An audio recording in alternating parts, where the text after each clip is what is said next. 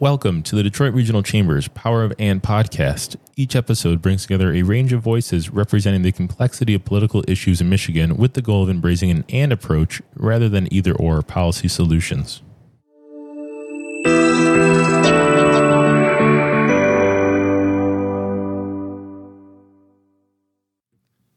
Hello and welcome to this week's episode of the Power of And podcast. I'm your host, Adam Majestic, coming to you from the Detroit Regional Chambers Lansing office here.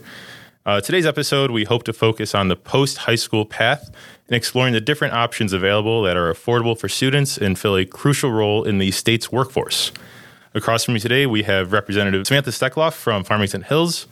Representative Steckloff is the chair of the Higher Education and Community College Appropriations Subcommittee.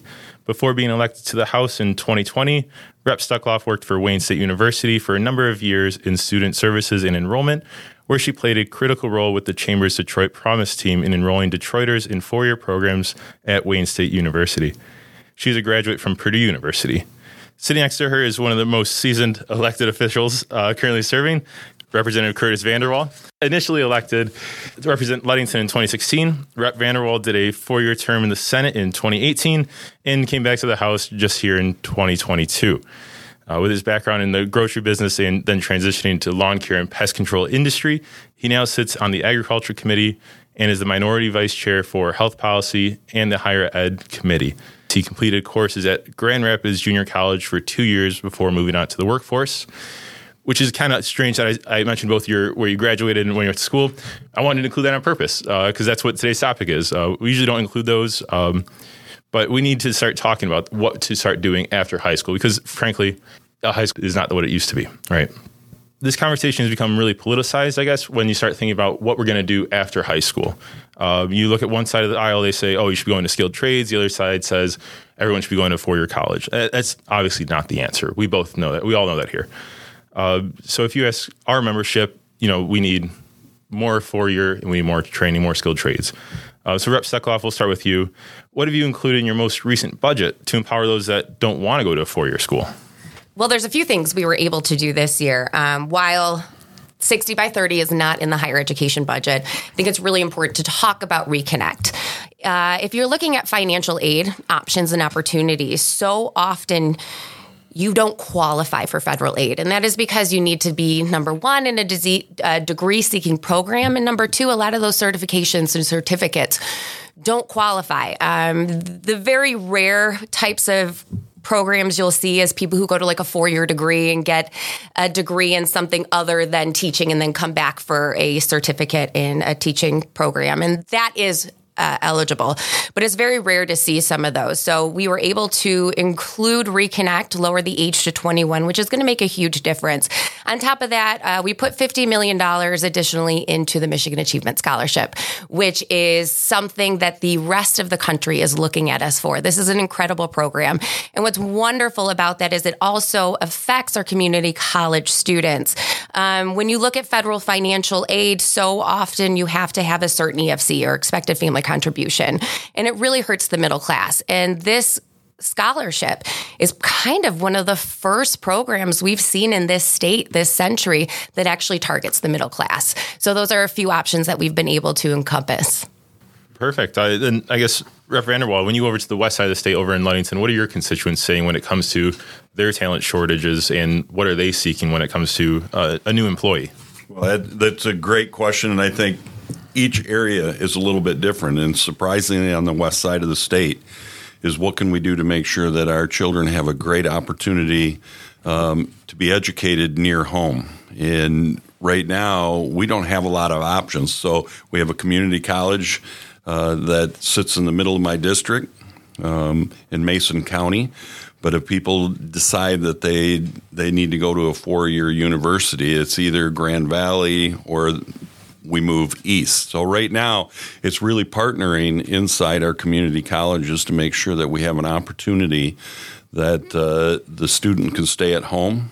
Uh, which also is a great financial benefit if you can stay home and not tour away to a, a four year university, the savings. But our businesses right now are striving to make sure that the local um, student that graduates from high school has an opportunity to succeed in their hometown where they're comfortable uh, and really have a career um, to return to when they get done with school. I, that's a great segue into my next question. It's something that you actually uh, voted on back in June of this year. Um, is the disconnect between our membership, employers, and colleges? Um, so you heard testimony on the Michigan New Jobs Training Program that Representative Glanville sponsored. Um, you eventually voted yes on the bill when it came to the floor. Uh, so this bill, which is now in the Senate, uh, so it's out of your hands now, uh, would allow for local community colleges to work with em- local employers to provide direct training for the jobs after graduation. So why did you vote yes on it? Because uh, some of your Republican colleagues voted no. Uh, so is this a program that works in Ludington and works for you? Well, you know, we really how I got to a yes is we worked really hard with our community colleges and our businesses locally to say what can we do and what are the opportunities and they they said hey we've got to give our community college an opportunity to train directly in the area and we'll in return being bring these students in and employ them and really give them basic training. If they stick around uh, fantastic but we know that if we can keep them here we have a better opportunity. And right now that's ultimately what we need to do. We need to give our students an opportunity number one to, to save the ultimate dollar get educated locally and then hopefully remain in the area so that uh, we have students for our our schools as we grow up, but uh, our employers have good quality individuals to help staff their facilities. It, that was a great answer. And I, Rep. Steckloff, how have businesses come to you? I mean, you've spoke with us back in, I want to say May at OU when we had our roundtable with all of our uh, business leaders and then local community colleges there. Uh, where you were obviously uh, very connected to everyone in the room, right? Um, you've obviously had conversations, um, but I guess could you tell the listeners how uh, best to connect with your state leaders on what their business needs? There's a few things that we should be taking advantage of that we're not and a lot of that is we talk about work study programs. Um, these are programs depending, again, on your expected family contribution, is funding to work. Um, and the misconception is that you must be on campus for these jobs, and that is incorrect. Any business can sign up to offer federal work study. So it's almost like an internship for them, an unpaid internship with the with the federal government picking up that slack. Um, so there's one opportunity to really bring students who are in those four year and two year programs over and have that direct connection. Um, when I worked at Wayne State University, we had a lot of students um, who were in the business school or working in uh, the tech industry, and because it was in Detroit, we just had an opportunity to have those direct connections that as Representative Vanderwall said, you know, he doesn't necessarily have. So we need to concentrate on where these schools are also located. Um, we're really working on articulation agreements. That is a huge thing you're seeing community colleges work towards. Uh, nursing shortage. Um, so you're seeing a lot of ADN to BSN degrees. Um, and that's really important because it allows a student to pretty much get a bachelor's degree paying a community college price for the majority of it. So there's a lot of things we can do that we may not necessarily already be working on. We have to get a little bit more creative than we are. So a little bit of upskilling, or uh, I guess you could say improving on the employer employee's current abilities um, and training for the next job of the future, which we're seeing in the automotive industry, our largest industry here in Michigan. Uh, so, how do both of you see the shift from ICE to EVs when it comes to our workforce needs? You know, we're always going to have this shift in technology, um, back from the Model T to today, right? Um, so, how can Michigan leverage its existing workforce while also developing the workforce for the unique needs of EV manufacturing? So, when I spoke earlier about their certificate programs, um, that's something we're really going to have to use moving into the future. Um, when we look at the Michigan uh, Achievement Scholarship, that last dollar doesn't necessarily go towards your cost of attendance, which goes a little bit for, further than just your tuition and fees. So, that includes transportation, that includes housing, things like that. So, anybody that's going to change careers or move into something else needs to have the stability if they're going to really do this full time financially. Uh, so one of the things we can work on moving into the future is moving that scholarship to cover the cost of attendance. Another thing we can really do is take advantage of those certificate programs. Um, they're typically one year, and Reconnect does cover those. And again, Reconnect on top of Michigan Achievement Scholarship, having that go towards cost of attendance. Uh, but one thing we really need to be conscious about is any time, you know, this has been happening through the through the century, if you said. Um, you know, you used to be able, the mechanic used to be able to open the hood of a car and the engine be right now, right there. Now you have to drop it. It's all computers. Uh, so we really have to be conscious about how we're training. Um, and the business community is going to have to get on board to help maybe pick up some of those costs. I think jumping in with that, of course, is making sure that we allow um, these opportunities to start in smaller communities. We look at our community college. What can they do to jump into the EV sector? Uh, what can we do when it comes to a skilled trade? Who do we have nearby that we can assist to allow them to offer that training? Uh, you know, in northern Michigan, we don't hear a lot of EV talk because of where we are. We're very rural. You know, what can we do? You hear a lot more down south. We need to make sure that we move some of those educational opportunities north so that we can be prepared uh, in the future because we are seeing a, a, huge increase in people that are purchasing these. How do we teach them how to work on those? What skills can we give our students and really give them the opportunity already in middle school to start exploring some of these ideas so they can start working themselves to what do I do as a career? What can I do in my area to be a benefit to the community? And uh, right now, we wait way too long. I believe we need to be working with our students already in the, the middle school sector instead of waiting until high school when they've really already made a decision because of their peers. Know, I, I might have jumped to a conclusion way too earlier when I said a high school degree is not necessarily what it's worth, uh, what it was back in 1950, if you want to say uh, that, that, long ago, or even earlier in times. Um, so, do you imagine actually almost changing up the normal format of a high school uh, graduation requirement, or I guess introducing more, I guess, skilled trades programs in high schools? Well, I think that yeah, I think that's a great question. I think that we do have to offer more opportunities to allow not everybody wants to go to a four year university.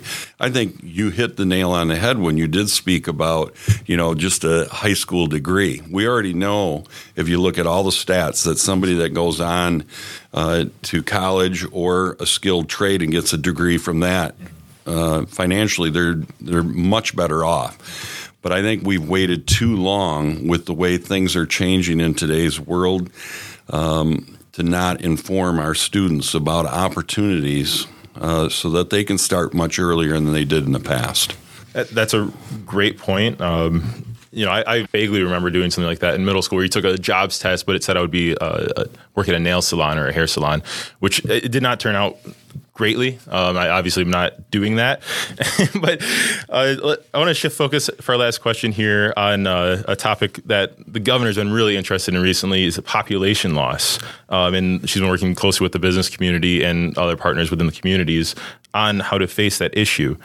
Uh, so, are there paths for us to incentivize attracting workers to Michigan to address the population loss issue, um, as well as keeping workers here that either of you can offer, I guess, in the education space? Who wants to go first? well, I can jump in real quick and then we'll allow the good rep to finish it up. But, you know, ultimately, we've got to make uh, Michigan very attractive for people to want to stay and live in the area. We also need to attract businesses. So I think it works on making sure that our business climate um, is really set that allows businesses to come here, uh, establish themselves in an area, and make sure that they have enough employees to to run their business. I think when you get into you know, for us, we're in northern Michigan you know, we're cold and dreary, unfortunately, a few months out of the year. What can we do to make sure that, you know, people um, understand what benefits we have in northern Michigan in lines of the great outdoors, the hiking, um, the state parks are phenomenal in the area. We need to make sure that we sell Michigan as just an ultimate state to live in. There is no other state as pretty as what I believe Michigan is. And, it, and from our southern border to all the way into the Upper Peninsula, we just need to make sure that we establish those things so that the the employee says, you know what, this is a great place to live. I want to raise my family here. Um, and I believe we can do that. We just need to make sure the climate is right.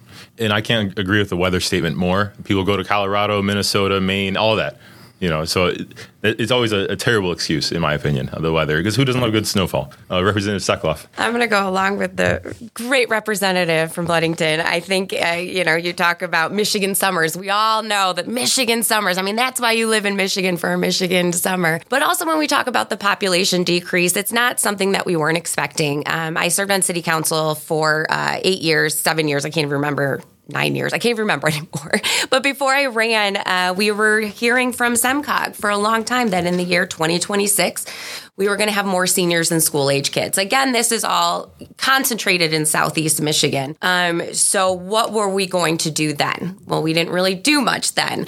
Um, so, there's a couple things we need to be looking at. I think cities really need to focus on their master plans in thinking about zoning requirements, redoing them. You know, we're we're talking about that miss, missing missing middle housing. Um, so, our cities need to be a little bit more flexible. Looking at that. And unfortunately, that's not really something we can do at the state level. Local governments are going to have to do that. And I think bringing in younger people who, you know, don't mind something larger than two stories coming in and serving on these on these councils, um, but also looking at how do we attract other people to move into the state. We have seen that besides one of our universities, uh, University of Michigan Ann Arbor, the other schools uh, statistically, majority of their students who go there in state stay in state. I mean, I think the next closest one to University of Michigan is Michigan State, and still 86% of their students are staying in Michigan.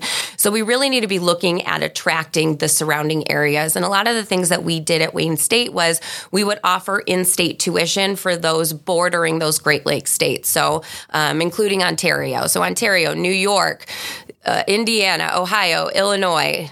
So we would provide in-state tuition because we know if the students come that they typically stay here. So we're really going to have to be working on that. Um, this is the first year in a very long time you're seeing universities actually have an increase in their student population. And I think a lot of that is a testament to all that we've been doing in the state for the past few years. So I'm excited to kind of see what works in those certain things because people just aren't having children. I I am a geriatric millennial, though I do like seasoned millennial. I like that word a lot better. Um, almost 40 and I don't have kids yet. And, you know, a lot of us graduated college or or took a certain type of skilled trade and then the 2008 recession happened and we're you know we're still trying to get back to that point uh, so a lot of things do add to that great answer thank you both for coming here today uh, thank you representative steckloff and representative vanderwall Great seeing you both. Uh, for the listeners out there, you can learn more at DetroitChamber.com. Thank you.